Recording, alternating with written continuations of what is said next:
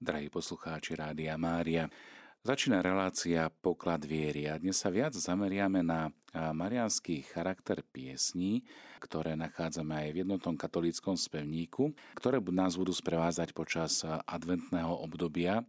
Ale skôr ako si povieme o konkrétnych piesniach, ktoré nájdeme v známej EKSK, čiže od 1. až po 33. ak sa dobre pamätám, teraz akorát listujem v jednotnom katolickom spevníku, áno, presne tak. Takže hneď prvá je prekrásna hviezda ranná a posledná 33. zdravá z Mária krásna nad všetko stvorenie. Tieto piesne a samozrejme aj mnohé iné, ktoré nie sú vyslovene marianského charakteru, ale budeme ich spievať a sú také typické príde, príde, spasiteľ náš, alebo oblaky z neba. Nech rosia teba určite každý z vás veľmi dobre a dôverne pozná tak sa pozrime vlastne na liturgické obdobie ako také. Adventné obdobie je veľmi krásne, intenzívne môžem povedať, ale aj veľmi také radosťou presiaknuté obdobie. Podobne ako príroda sa pomaly zbavuje svojej farebnosti a krásy a pomaly sa prikrie bielou prikrývkou snehu, pod ktorou odpočíva, tak aj mráz poznačuje vetvy stromov, okna našich príbytkov, mlá postupne naplňa priestor.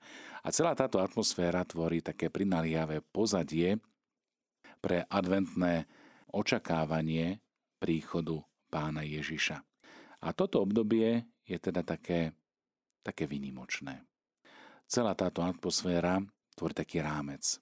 Nož v decembri sa predovšetkým pripravujeme na druhý príchod Ježiša Krista, ktorý nastane jednak pri našej smrti, ale takisto aj na konci dejín sveta. Tá druhá časť adventu je zameraná skôr na osobitnú prípravu, na samotnú slávnosť narodenia pána a počas celého adventu je našou takou sprievodkyňou Ježišova matka Pana Mária.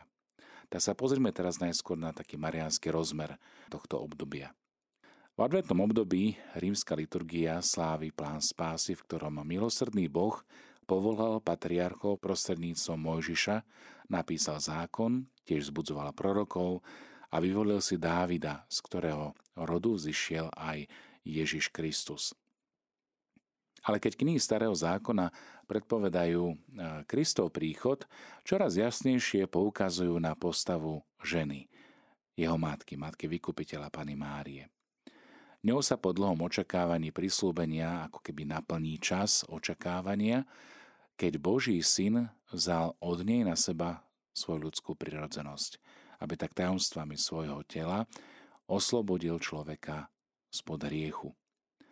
Takto svetá panna bola hlboko a bytostne vtiahnutá do tajomstva Kristovho života a počas adventného obdobia si ju církev osobitným spôsobom uctieva ako svoju sprievodkyňu pri poznávaní tajomstva vtelenia a pri príprave aj na dôstojnú oslavu jej narodenia jej syna.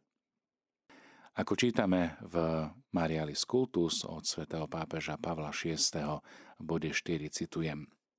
Preto je osožné všimnúť si aj to, ako adventná liturgia spája očakávanie Mesiáša a očakávanie slávneho Kristovho príchodu s obdivuhodnou pripomienkou jeho matky.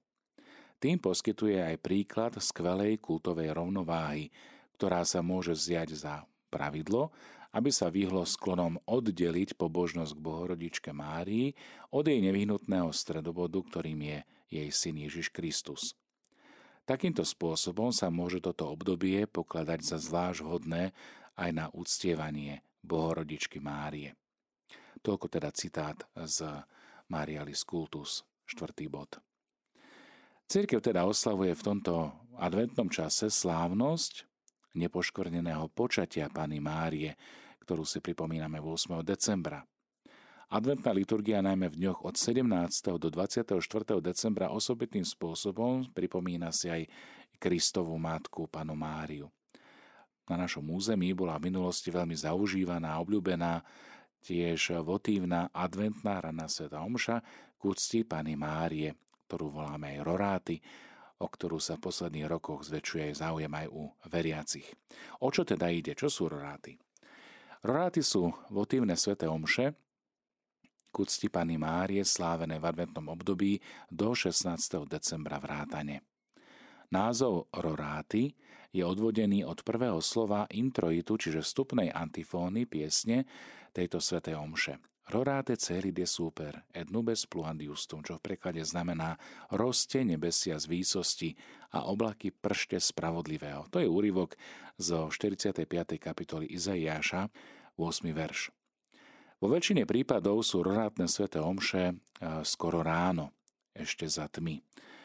Veriaci prichádzajú v tomto adventnom čase ešte za tmy do pánovho chrámu, aby boli prítomní na tejto rorátnej svetej omši, to je, aby pozdravili aj panu Máriu, ktorá je ranou hviezdou a cez ňu si vyprosili prístup k pánovi, ktorý je vo svetostánku skutočne prítomný, podobne pod skrytým spôsobom, ako bol skrytý v lone Pany Márie. Samozrejme, šerotma v chráme, vo svetle žiariaci oltár, vhodne pripomínajú svet, ktorý je v otmách a jediné pravé svetlo Ježiša Krista očakávame jeho narodením.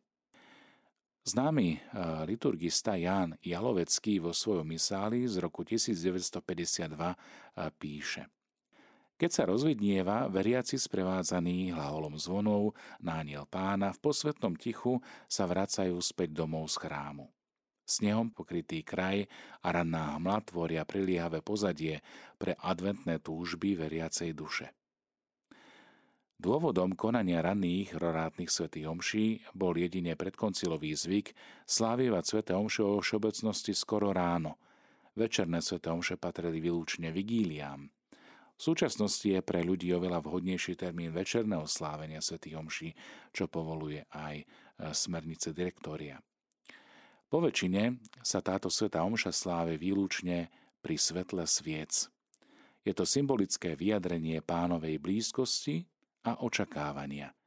Veď čím viac sa blížia sviatky jeho narodenia, tak tým viac v našich srdciach žiari ešte väčšia radosť, nádeje a tým viac sa temnoty sveta strácajú v sile Kristovej prítomnosti. Tma teda naznačuje smutný stav ľudstva, ktoré kráčalo v otmách, ako čítame u Izaiáša, kým narodením Božieho syna nevzýšlo pravé svetlo, svetlo Božieho zjavenia a nádej na blízke vykúpenie. Istý obyvateľ eh, sa raz vyjadril, že mnohí naši rodičia alebo starí rodičia prichádzali v advente s lampášmi na tzv. roráty, sveté o ktorých sme si hovorili, ktoré sa konali skoro ráno v ich farskom kostole. A sveto lampáša, ktoré im bolo s prievodcom na ceste do kostola, symbolizovalo Ježiša, práve svetlo sveta. Tak ho predpovedali aj starozákonní proroci a takto o sebe aj sám vyhlásil, ja som svetlo sveta. Kto mňa nasleduje, nebude kráčať v tme, ale bude mať svetlo života. Roráty sa takto stávajú pre kresťana majákom, svetlom. Maják je pre plaviacich sa na mori nádejou, lebo im oznamuje, že už nie sú ďaleko od pevnej zeme a zároveň ich aj vedie svojim svetlom do bezpečného prístavu. No a práve maják bol aj symbolom tohto mariatónu počas mesiaca november, ktorý sme slávili ako beh lásky spolu s vami, našimi poslucháčmi, maják ako symbol istoty, nádeje, ale zároveň aj svetlo, ktoré nesie Ježiša Krista. Podobne aj modlitebníku zo 43. roku odporúča po výzve kniaza IT misa est, čiže chodte v mene Božom, zaspievať antifónu Ecce Dominus Veniet. Čiže hľa príde pán, a to trikrát vždy vyšším hlasom a po svetej omši ešte dodáva striedavo s veriacimi pomodliť sa modlitbu alebo zaspievať aniel pána. Túto pieseň napokon nachádzame aj v jednotnom katolíckom spevníku. V minulosti sa tieto sveté omše slávivali každý deň až do Vianoc.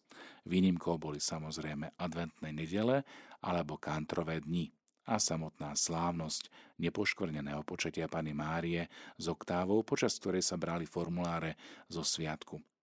V súčasnosti sa neodporúča každodenné slávenie votívnej omše o Pane Márii, hoci môžu mať aj charakter rorát. Nábožné výlevy od Andreja Radlinského odporúčajú, aby sa vzala sveta omša zo dňa a ako introit, aby sa predniesla antifóna Rorate celý de super, buď pred alebo po Svetej Omši, aby sa modlila spoločne a je modlitba Aniel pána. Adventné férie, o ktorých som už hovoril, od 17. do 24. decembra majú osobitný stupeň slávenia a má sa teda zachovať prednosť týchto formulárov rímskeho misála pred inými. Napríklad v Polsku sú rorátne svetomše veľmi populárne a aj tamovšia církev má aj v tejto veci dlhodobú tradíciu. Na oltári okrem tradičných oltárnych sviec sa nachádza aj jedna veľká, tzv. rorátna svieca, ktorá je vyššia než ostatné a je previazaná bielou stuhou. V minulosti sa takto na oltároch zapalovalo 6 sviec a rorátna bola siedmou, čo symbolizovalo sedem stavov spoločnosti, ktoré sa pripravujú na stretnutie alebo na slávnosť narodenia pána. Takže toľko to možno na prvé také stretnutie sa s adventným obdobím aj v tomto marianskom čase alebo charaktere. No a teraz si pustíme pesničku, ktorá nás troška navedie na marianskú tému.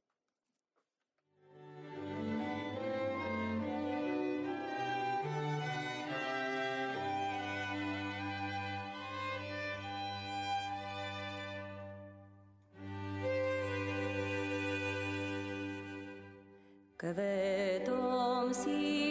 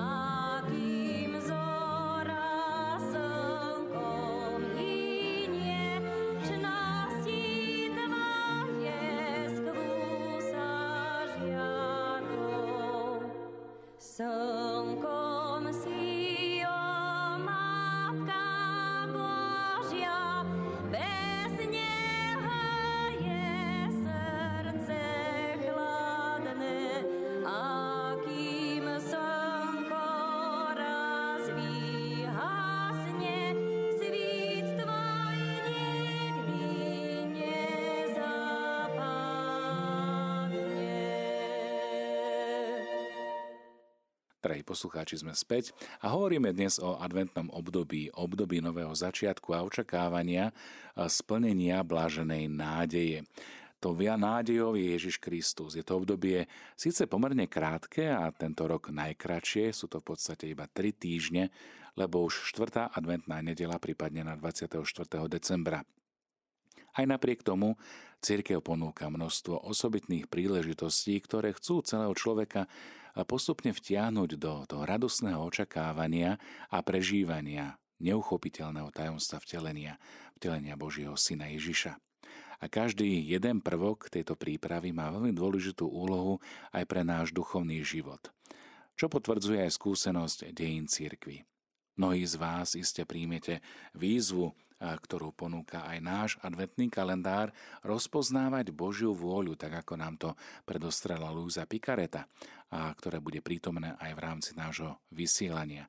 Každý deň zaznie jedna výzva ako duchovná príprava, zamyslenie, ale tiež aj možno príprava na to radosné naplnenie príchodu Spasiteľa. Samozrejme, že ten vonkajší svet bude presiaknutý komercizmom a hypermarkety budú mať ošiale vianočných nákupov a všetkého toho, čo by mohlo nejakým spôsobom narušiť onu tú posvetný charakter adventného obdobia. Nenechajme si to vziať, milí priatelia, ale skôr možno poukážme na, na radosné očakávanie a na advent ako taký, ktorý má svoje výnimočné miesto aj v rámci nášho duchovného života. Keď hovoríme o posvetnej hudbe, je dobre možno niečo spomenúť aj z oficiálnych e, dokumentov, keďže sme v relácii Poklad viery, o tom, ako církev vníma vlastne posvetnú hudbu a ako ju odporúča aj v rámci liturgickej reformy, kedy v rámci druhého Vatikánskeho koncilu venoval osobitnú pozornosť a dôležitosti alebo takým inštrukciám a radám z posvetnej kongregácie pre obrady pre disciplínu a sviatosti. Posvetná kongregácia vydala taký dokument, ktorý sa volá Muzikam Sakram. No a z tohto dokumentu si niečo prečítame, aby sme možno aj lepšie pochopili, aké miesto má posvetná hudba aj v tomto liturgickom období. Takže hneď v úvode čítame tieto slová. Posvetnej hudbe druhý Vatikánsky koncil v rámci liturgickej reformy venoval osobitnú pozornosť, aby poukázal na jej úlohu pri bohoslužbách konštitúcii o posvetnej liturgii Sacrosanctum Concilium stanovil v tejto veci viaceré princípy a zákonitosti a venoval jej osobitnú kapitolu. V rámci liturgickej obnovy sa už začal uvádzať do praxe aj uznesenie koncilu, ale nové smernice o usporiadaní obradov a aj aktívnej účasti veriacich vzbudili určité otázky, ktoré sa dotýkali posvetnej hudby a jej služobného poslania. Tieto otázky treba zrejme riešiť, aby sa bližšie objasnili aj niektoré zásady, ktoré už stanovila konštitúcia o posvetnej liturgii. Preto rada na uskutočnenie konštitúcie, ustanovená aj z popudu a príkazu Najvyššieho veľkňaza, starostlivo preskúmala všetky tieto otázky, aby vypracovala túto inštrukciu a ona neobsahuje len zbierku celého zákonodárstva o posvetnej hudbe, ale iba určuje zásadné normy. Normy, ktoré sa v súčasnej dobe zdajú veľmi potrebné. Tak sa pozrime konkrétne, že o čo ide. Inštrukcia je pokračovaním, ale zároveň aj doplnením predchádzajúcej inštrukcie posvetnej kongregácie, ktorú podobne pripravila rada a má na zreteli presnú aplikáciu konštitúcii o posvetnej liturgii, ktorá vyšla 26. septembra 1964. Preto možno dúfať, že duchovní pastieri, ale aj hudobníci a veriaci, ktorí ochotne príjmu tieto smernice a budú ich uvádzať do praxe, budú svorne spolupracovať, aby sa dosiahol pravý cieľ, ktorý má niesť posvetná hudba. A to je Božia sláva a posvetenie veriacich. A tak za posvetnú sa pokladá tá hudba, ktorá sa utvorila na slávenie Božieho kultu a ktorá vyniká posvetnosťou a ušlachtilosťou formy.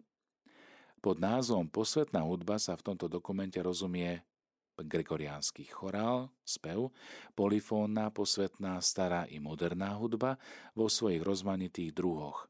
Tiež posvetná hudba pre orgán a iné nástroje prístupné v liturgii a tiež ľudový posvetný spev, čiže liturgický a spev nábožný. Liturgický úkon nadobúda vznešenejšiu podobu, keď sa vykonáva so spevom, so služobníkmi všetkých stupňov, ktorí vykonávajú svoju službu, aj za aktívnej účasti ľudu. V tejto forme sa totiž modlitba vyjadruje oveľa radosnejšie, jasnejšie sa prejavuje aj tajomstvo slávenej posvetnej liturgie, ako aj jej hierarchická a spoločenstvu vlastná povaha. Tiež zjednotenie hlasov sa prehlbuje v tomto zjednotení jednota srdc, nádherou posvetných vecí sa mysel ľahšie poznáša k výšinám a celé slávenie sa takto stáva zretelnejším pred obrazom onej nebeskej liturgie vo svetom meste Jeruzaleme. Preto sa duchovní pastieri majú horlivým spôsobom snažiť, aby dosiahli takúto formu slávenia bačo viac, aby rozdelenie úloh a časti, ktoré sú viac predznačené pre posvetné úkony, slávené so spevom, aj vhodným spôsobom prenášali na slávenia vykonávané bez spevu, keď sa majú konať s ľudom, starajúca predovšetkým o to, aby mali potrebných a vhodných posluhujúcich a podporovali tak aktívnu účasť zhromaždeného Božieho ľudu. Pod vedením správcu kostola sa každému liturgickému sláveniu má venovať účinná príprava medzi všetkými, ktorí majú na starosti či už obrady ako také, alebo pastoračnú, ale aj hudobnú stránku liturgie.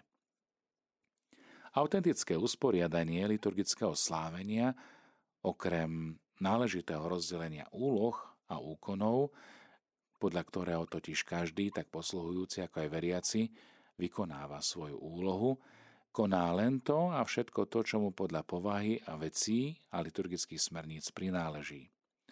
Tiež sa vyžaduje, aby sa zmysel a vlastná povaha každej liturgickej časti, ale aj každého spevu riadne zachovali.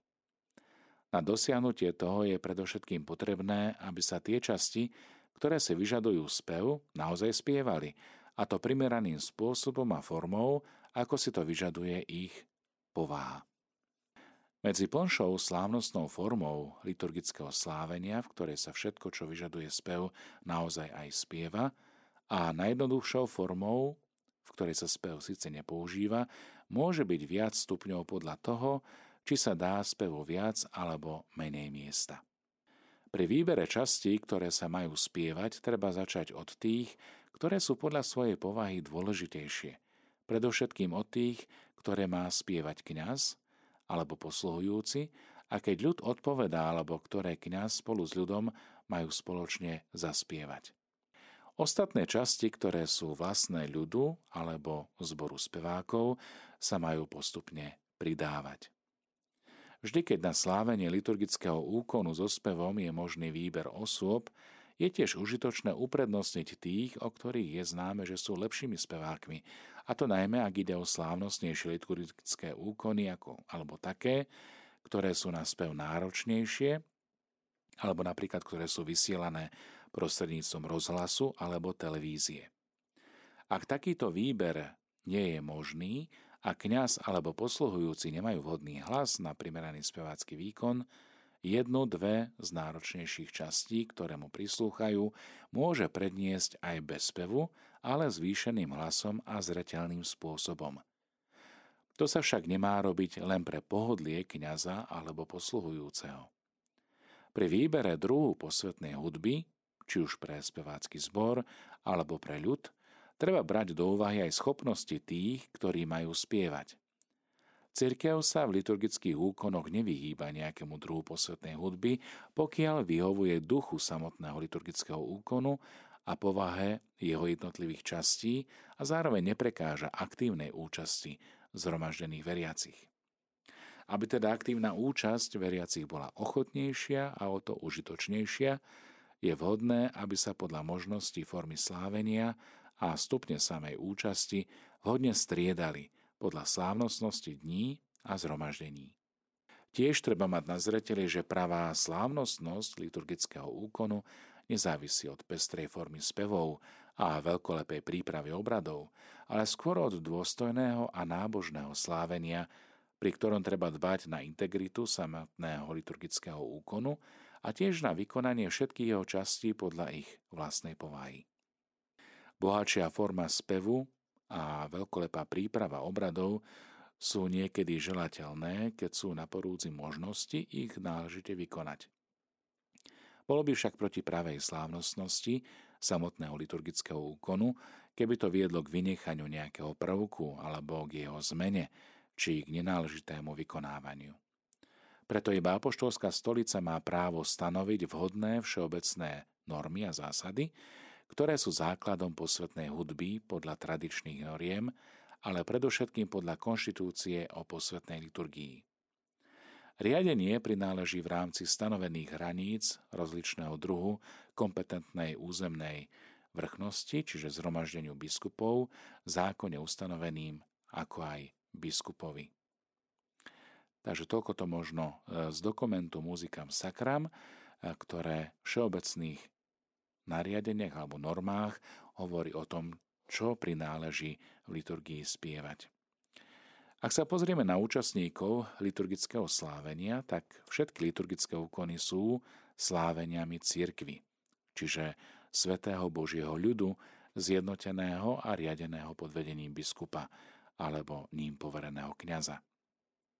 Osobitné postavenie majú v nich na základe vysviacky už spomenutý kňaz a jeho posluhujúci a na základe služby sú to tiež lektori, ministranti, komentátori a tí, ktorí patria do zboru spevákov. Kňaz predseda zhromaždenému ľudu v osobe Krista, in persona Christi. Modlitby, ktoré on jasným hlasom spieva alebo dôstojne prednáša, majú všetci nábožne počúvať, pretože ich prednáša mene celého svetého ľudu a všetkých prítomných. Veriaci plnia svoju liturgickú úlohu, keď majú na nej plnú, vedomú a aktívnu účasť. Ako to povaha samotnej liturgie vyžaduje a na čo má kresťanský ľud mocou krstu právo a tiež povinnosť. Táto účasť totiž má byť v prvom rade vnútorná. Ňou naozaj veriaci svoju mysel prispôsobujú tomu, čo vyslovujú alebo počúvajú a tak spolupracujú s darom nebeskej milosti. Má byť však aj vonkajšia, to znamená, že vnútorná účasť sa má prejavovať navonok gestami, zvolaniami, odpovediami, držaním tela, ale aj spevom. Veriaci však treba poučiť, aby sa pri počúvaní toho, čo služobníci alebo zbor spieva, vnútornou účasťou snažili pozniesť svoju mysel k Bohu. Preto nič slávnostnejšie a radostnejšie nemôže byť po svetných sláveniach, ako keď celé zhromaždenie spevom vyjadrí svoju vieru a nábožnosť. Preto sa treba usilovať, aby sa aktívna účasť celého zhromaždenia pri speve horlivo podporovala aj týmto spôsobom. Poprvé predovšetkým sa majú spievať aklamácie, odpovede na pozdravy kniaza a posluhujúcich, tiež litániové prozby, antifóny a okrem toho aj žalmy, tiež súvané verše a opakované responsória, hymny alebo duchovné piesne. Vhodnou katechézou a cvičeniami, nácvikmi treba ľud postupne voviesť k čoraz väčšej a plnej účasti tých častí, ktoré mu právom prináležia. Niektoré spevy ľudu by sa mali zveriť iba zboru spevákov, najmä ak veriaci neboli dostatočne poučení, alebo ak sa používajú viachlasné polifónne hudobné skladby, ak sa len nevylúči účasť ľudu na tých častiach, ktoré im prináležia. Nemožno preto schvalovať zvyk, keď sa spev celého propria aj celého ordinária úplne prenechá zboru spevákov a ľud sa celkom vylúči z účasti na speve v liturgii. Dokonca aj posvetné ticho treba vo svojom čase zachovať. Ním sa veriaci nepovažujú len za akýchsi vonkajších alebo nemých pozorovateľov liturgického úkonu, ale ešte hlbším spôsobom sa vnárajú do tajomstva, ktoré sa tu a teraz slávi, a to vnútornými dispozíciami, ktoré vychádzajú z počúvania Božieho slova, ale aj z prednášania spevov a modlitieb, ako aj z duchovného spojenia s kňazom, ktorý prednáša prislúchajúce modlitby, alebo teda svoje časti. Medzi veriacimi sa s osobitnou starosťou majú poučať v posvetnom speve aj členovia laických náboženských združení alebo spoločenstiev, aby tak účinnejším spôsobom prispievali k udržovaniu a podporovaniu účasti ľudu na slávení.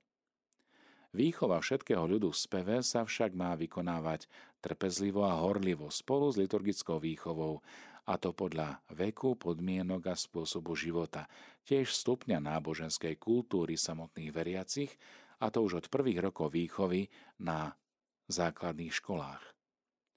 Osobitnú zmienku si tiež zaslúži chór alebo hudobný orchester či zbor spevákov, ktorý spieva v rámci liturgickej služby, ktorú vykonáva. V zmysle už spomenutých smerníc konštitúcie Sacrosanctum Concilium a so zretelom na liturgickú obnovu, jeho úloha nadobudla ešte väčší význam a vážnosť. Má sa totiž starať, aby presne vykonával časti sebe vlastné, podľa rozličných druhov spevov a podporovať tak aktívnu účasť veriacich na speve. Preto majú existovať chóry alebo zbory, orchestre alebo zbor spevákov a majú sa horlivo podporovať najmä pri katedrálnych chrámoch a pri iných význačnejších kostoloch, seminároch a študijných reholných domoch. Tie isté zbory spevákov, hoci aj menšie, majú sa vhodne zakladať aj pri menších farských kostoloch. Hudobné orchestre pri bazilikách, katedrálach alebo kláštoroch či iných významnejších chrámoch, ktoré v priebehu stáročí strážili a zveľaďovali neoddeliteľný poklad duchovnej hudby a tým získali si slávu, majú sa i naďalej zachovať podľa tradičných a ordinármi preskúmaných schválených noriem, aby sa posvetné úkony slávili veľkolepou formou na Božiu slávu.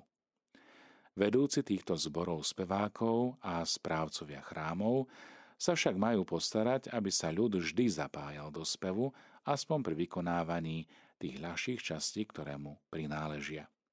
Preto sa treba postarať o to, aby najmä tam, kde nemožno založiť hoci ani malý zbor spevákov, bol jeden alebo dvaja kantory, dobre vycvičení a poučení, aby mohli aspoň jednoduchšie melódie predkladať ľudu, majúcemu na nich svoju účasť, a aby samotných veriacich vhodne viedli a udržiavali. Je užitočné, aby takýto kantor bol aj v kostoloch, kde zbor spevákov je, pre také slávenia, na ktorých sa zbor spevákov zúčastniť nemôže a predsa sa patrí vykonať ich s istou mierou slávnostnosti a preto aj spevom. Zbor spevákov môže podľa osvedčených národných zvyklostí, ale aj iných okolností pozostávať alebo z mužov a chlapcov, alebo len z mužov, alebo len z chlapcov, alebo z mužov a žien, ba keď to prípad naozaj vyžaduje aj len zo žien. Zbor spevákov sa má vzhľadom na dispozíciu kostola umiestniť tak, aby sa jasne prejavila jeho povaha, že je totiž súčasťou zhromaždenia veriaceho ľudu a vykonáva tak osobitnú úlohu, aby sa mu uľahčil výkon liturgickej služby a aby sa jeho jednotlivým členom umožnila plná a teda aj sviatosná účasť na Svetej Omši. Keď sa zbor spevákov skladá aj zo žien, má sa umiestniť mimo prezbytéria. Okrem hudobnej výchovy sa má členom speváckého zboru poskytnúť primeraná liturgická a duchovná výchova – aby z náležitého výkonu ich liturgickej služby nevyplývala len krása posvetného úkonu a výborný príklad pre veriacich, ale aj duchovné dobro pre samotných členov. Aby sa čo najľahšie dosiahlo toto technické, ale aj duchovné formovanie, majú pomáhať diecézne, národné a medzinárodné združenia o posvetnej hudbe, predovšetkým však tie, ktoré schválila a odporúčala Apoštolská stolica.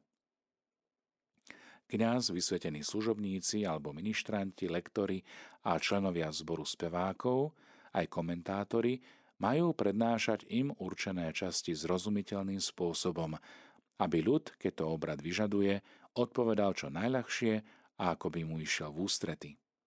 Je dobré, keď kňaz a posluhujúci všetkých stupňov zjednotia svoj hlas s hlasom zhromaždenia veriacich, najmä v tých častiach, ktoré prináležia ľudu. Takže, drahí poslucháči, toľko z dokumentu Muzikam Sakram o ďalších spevoch, ktoré používame pri slávení liturgie, si povieme niečo na budúce.